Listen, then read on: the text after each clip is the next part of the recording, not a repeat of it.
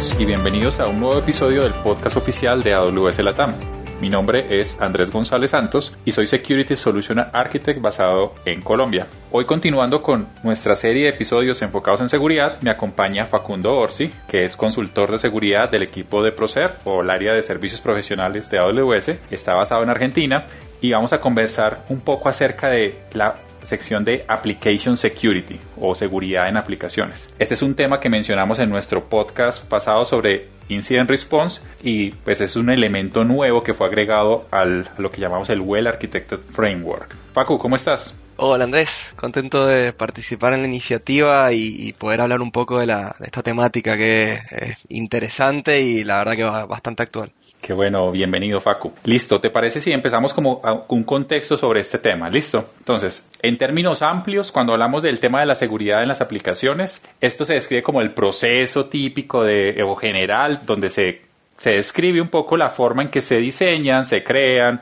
se prueban las propiedades de seguridad sobre las cargas de trabajo que estamos desarrollando dentro de lo que llamamos el ciclo de vida de desarrollo. Y pues para tener esto un poco más visual, la idea es como implementar un proceso donde vamos llevando nuestro código o nuestro el desarrollo de esta aplicación y lo vamos llevando a través de un canal o pipeline que va llevando este código como de un punto inicial a un punto final y se va moviendo por varias etapas. Entonces, en, eh, en ese pipeline la idea es construir la aplicación. Pero bueno, no vamos a hablar solamente de esto, ¿no, Facu? Y sí, tal cual. Eh, este punto es clave lo que estás diciendo porque la, idea es entender que esto es un proceso donde no solamente tenemos tecnologías o herramientas, eh, que son esas que utilizamos para comprobar la propiedad, la propiedad de la aplicación y que son importantes, sino que también se involucran personas y las mejoras de los procesos. Y la idea es que combinándolos esto nos va a ayudar a lograr los objetivos de seguridad que, espera la, la organización. Genial, Facu. Entonces vamos a, antes de recorrer por esos aspectos, de la gestión de seguridad en las aplicaciones, la idea es que podamos entender un poco lo que llamamos las buenas prácticas dentro de este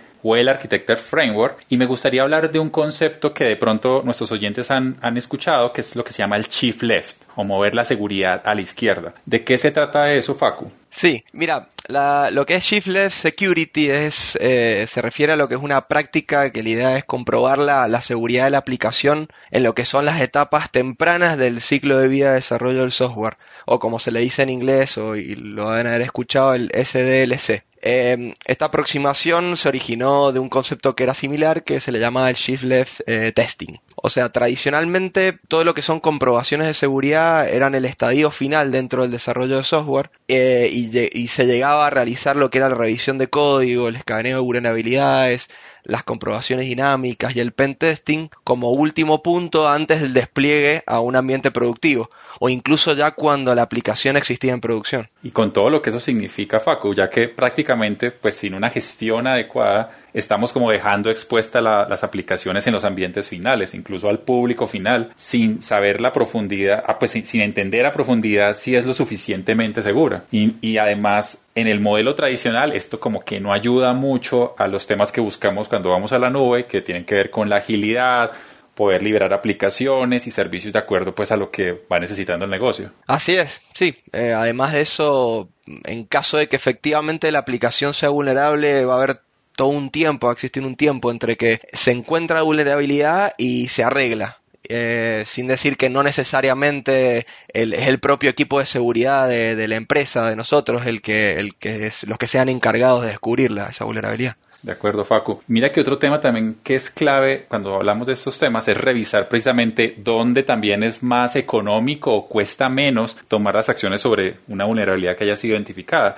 Y no solo en términos de dinero, sino también de esfuerzo. O sea, eh, es decir, como en qué etapa del ciclo de desarrollo de las que hemos venido hablando o de las que conocemos como diseño, desarrollo, despliegue, etcétera, eh, es mucho más eficiente poder hacer esos cambios. Y pues como muchos estarán imaginando, pues normalmente pues es menos costoso hacer el ajuste en etapas más tempranas en este ciclo, es decir, más, como mencionabas, más chief left, eh, inclusive en algunos casos como desde el momento en que estamos diseñando la aplicación, que, es como también debería ser. Exacto, sí. Eh, esto que comentabas tiene que ver con una de las, de las recomendaciones sugeridas dentro de, esta nueva área del Well Architected Framework que comentábamos anteriormente y, tiene que ver con entrenar a los desarrolladores en las mejores prácticas de seguridad aplicativa. Em, esto mejora eh, tremendamente la, calidad de la aplicación en general y reduce, y reduce un gran porcentaje esos problemas detectados eh, en la etapa de revisión de seguridad y también esto conlleva una reducción en el tiempo de despliegue.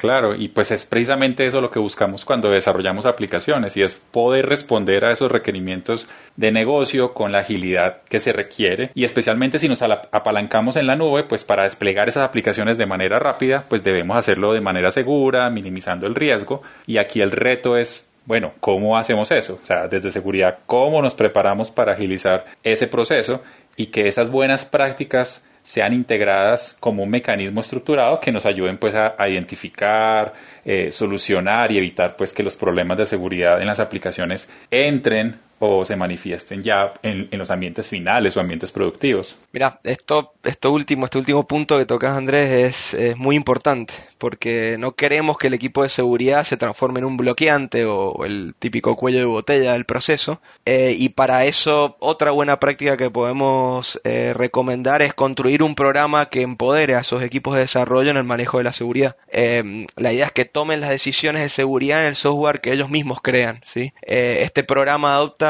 una, figura que muchas veces, los oyentes lo habrán escuchado, es el Security Champion o el Security Guardian, el Security Advocate. Eh, que se puede reducir por ahí el concepto a que es un, eh, un, desarrollador que ayuda al equipo de seguridad a velar por, por la implementación de las mejores prácticas. ¿sí? Claro, y ese tema es, es, también clave porque mira que finalmente busca el propósito de que todos somos responsables por la seguridad y y qué bueno que dentro de los mismos equipos que están generando los productos y soluciones, integramos a esas personas que les gusta el tema de seguridad para que trabajen de la mano con los equipos ya de, seguridad de la organización y pues por decirlo de alguna manera como que adelantemos un poco ese trabajo de alistamiento de las aplicaciones desde el punto de vista de seguridad para que sean listas antes de, de que pasen a esos ambientes finales. Así es, sí. Y, así como mencionamos, hacemos ese trabajo en etapas tempranas de desarrollo de las aplicaciones, integrando los requerimientos de seguridad del diseño mismo. Buenísimo. Paco, te propongo que hagamos como un recorrido por esas etapas que hemos venido mencionando del ciclo de desarrollo de software y pues como, como que vayamos comentando un poco qué podemos integrar o qué aspectos de seguridad podemos ir incluyendo en estas etapas y revisamos cada una de estas, ¿te parece? Dale, me parece muy bueno. Dale.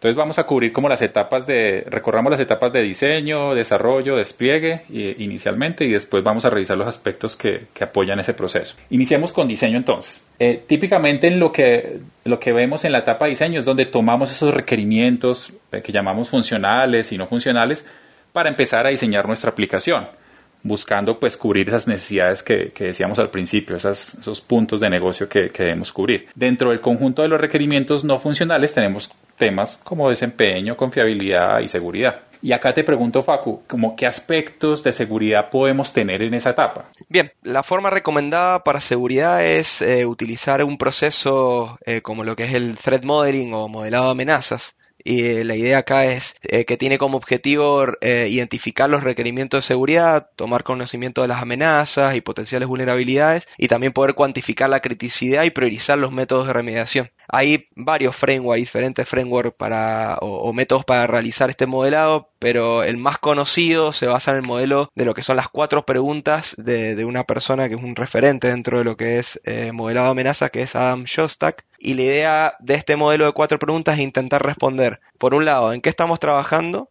luego, qué es lo que puede salir mal, eh, siguiendo con qué podemos hacer con respecto a, esto que, detectamos. Y por último es, tratar de, responder, eh, realizamos un buen trabajo como una forma de feedback del proceso. Qué bueno, la verdad es que este tema de por sí ya tiene suficiente contenido como para otro episodio donde podamos hablar de esta metodología en profundidad. Si te parece vamos a dejar eh, más información en la sección de recursos de este podcast para los que quieran ir adelantando este tema. Vale. Sí, completamente, eh, de, una. Ahí, ahí yo te podría preguntar ahora, eh, a vos Andrés, eh, ¿qué buenas prácticas de seguridad podríamos recomendar a los oyentes, pero siguiendo con la siguiente etapa, la parte de desarrollo?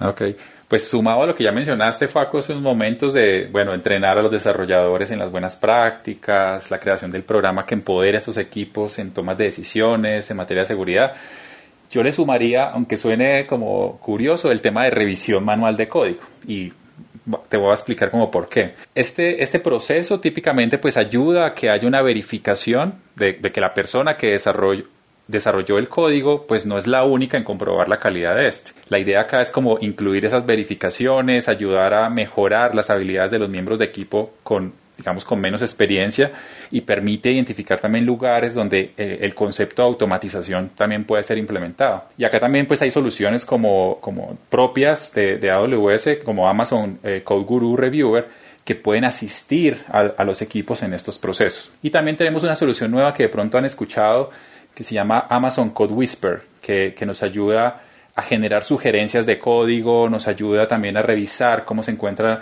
nuestro código en temas de seguridad, entonces es bien interesante para, para estos aspectos. Bueno, sí, muy, muy buen dato, la verdad. Y me quedo ahí con un término que, dijiste, que es el tema de automatización. Eh, acá podemos sugerir también eh, agregar etapas de pruebas automáticas, de manera de proveer una forma eh, dicho nuevamente programática, de detectar problemas potenciales lo más temprano y frecuente posible durante el ciclo de vida de desarrollo. Eh, para ello eh, hay múltiples herramientas que ayudan y cada una tiene, tiene o analiza diferentes aspectos de la aplicación. Por ejemplo, para analizar el código de forma estática hay herramientas del tipo SAST, por las siglas en inglés, como puede ser Amazon Code Guru Security, pero también hay otras para análisis dinámico o DAST, o también para detección de componentes y librerías utilizan, utilizando eh, estas herramientas y a, a este tipo de herramientas se les, se denomina SSA. Buenísimo. Ahora, vamos al tema de la etapa de despliegue. Acá lo principal que podríamos recomendar es como llevar a cabo esos despliegues o deployment de las aplicaciones, también como mencionadas de forma programática, ya que esta aproximación pues nos ayuda a, normalmente a reducir la probabilidad de fallas y errores humanos y además como que nos ayuda a asegurarnos pues de alguna manera de que lo que se probó efectivamente es lo que se desplegó al final y esto hace que sea de manera consistente cada vez que lo hacemos. Entonces acá también hay servicios que nos pueden ayudar a eso. Eh, de pronto nuestros oyentes lo han escuchado y los que han trabajado en este tema de desarrollo como AWS Code, Build o eh, AWS Code Pipeline, que definen como esta, esa, esa canalización o ese pipeline para que la aplicación vaya pasando de un lado a otro. Y soluciones de terceros, obviamente, que, que se pueden integrar a este tipo de soluciones. Excelente, excelente. Yo por ahí sumaría la tarea también como buena práctica de, realizar pruebas de penetración o pentesting de forma regular, de, forma frecuente. Esto tiene que ser parte del proceso. Una vez que uno ya eh, eh, realiza ese despliegue productivo, eh, ya que esto es lo que permite es que los equipos puedan encontrar vulnerabilidades que no pudieron ser detectadas mediante esas pruebas automáticas que hablamos anteriormente o mediante las revisiones manuales de código que vos proponías. Claro, totalmente, y es un punto bien válido. Ahora, miremos, los oyentes pueden estarse preguntando en este momento o habrán notado que nos hemos centrado como en los aspectos de seguridad de la aplicación y pues era a lo largo pues dentro de ese ciclo de vida de desarrollo o pipeline. Pero aquí Facu es, ¿qué hay de la seguridad propia del pipeline en sí? ¿Qué podemos hacer ahí? Bien, sí, eh, eso también es, muy importante porque uno se tiende a, a, solamente centrar en la seguridad de lo, de, esa aplicación que uno está desplegando, pero no de lo que, de lo que decías, de ese canal eh, que tenemos por donde la aplicación va, va viajando hasta que está eh, desplegada. Entonces acá la recomendación es que ese pipeline tiene que ser tratado como cualquier otra carga de trabajo. O sea, es aplicarle las mismas recomendaciones de seguridad eh, con respecto a lo que es separación de privilegios, mínimos privilegios, detección de cambios no autorizados, protección de datos y, otros. Eh, y es muy importante también evaluar periódicamente estas propiedades de seguridad. Así es, Faco. Y bueno, con esto hicimos pues un recorrido como de los aspectos claves integrados en, la nueva sección de, del marco de, de buena arquitectura o Well Architected Framework, como lo hemos venido mencionando. Hablábamos de los componentes que apoyan desde el punto de vista de la seguridad en el desarrollo y en general pues las etapas y herramientas que podrían ayudar en este proceso. Con esto pues ya damos finalizado el episodio de hoy. Me gustaría comentar a nuestros oyentes que según el interés que veamos de su parte en detallar o en conocer un poco más de estas capacidades o servicios que mencionamos en este episodio, o, inclusive la forma, que les podamos contar la forma en que AWS hace estos procesos que, hemos venido comentando acá eh, para mejorar su seguridad de las aplicaciones, nos gustaría escucharlos y pues lo podríamos preparar para siguientes episodios. Facu, ¿y tú tienes algo que quieras compartir con nuestros oyentes? Eh, sí, simplemente recordarles que, que en la sección de recursos de este episodio les vamos a estar compartiendo los links eh, para, para, lo que es eh, Application Security dentro del Well Architected Framework y, que cubre estos temas que estuvimos charlando. Super. Facu, eh, nuevamente pues muchas gracias por la compañía, te esperamos por aquí pronto para profundizar en estos temas. muchísimas gracias por la invitación y bueno, así será.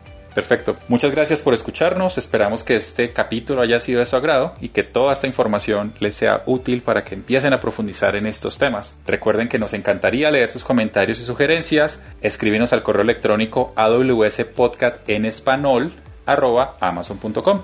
Soy Andrés González Santos y me acompañó Facundo Orsi. Y como nos gusta decir en AWS, sigamos construyendo.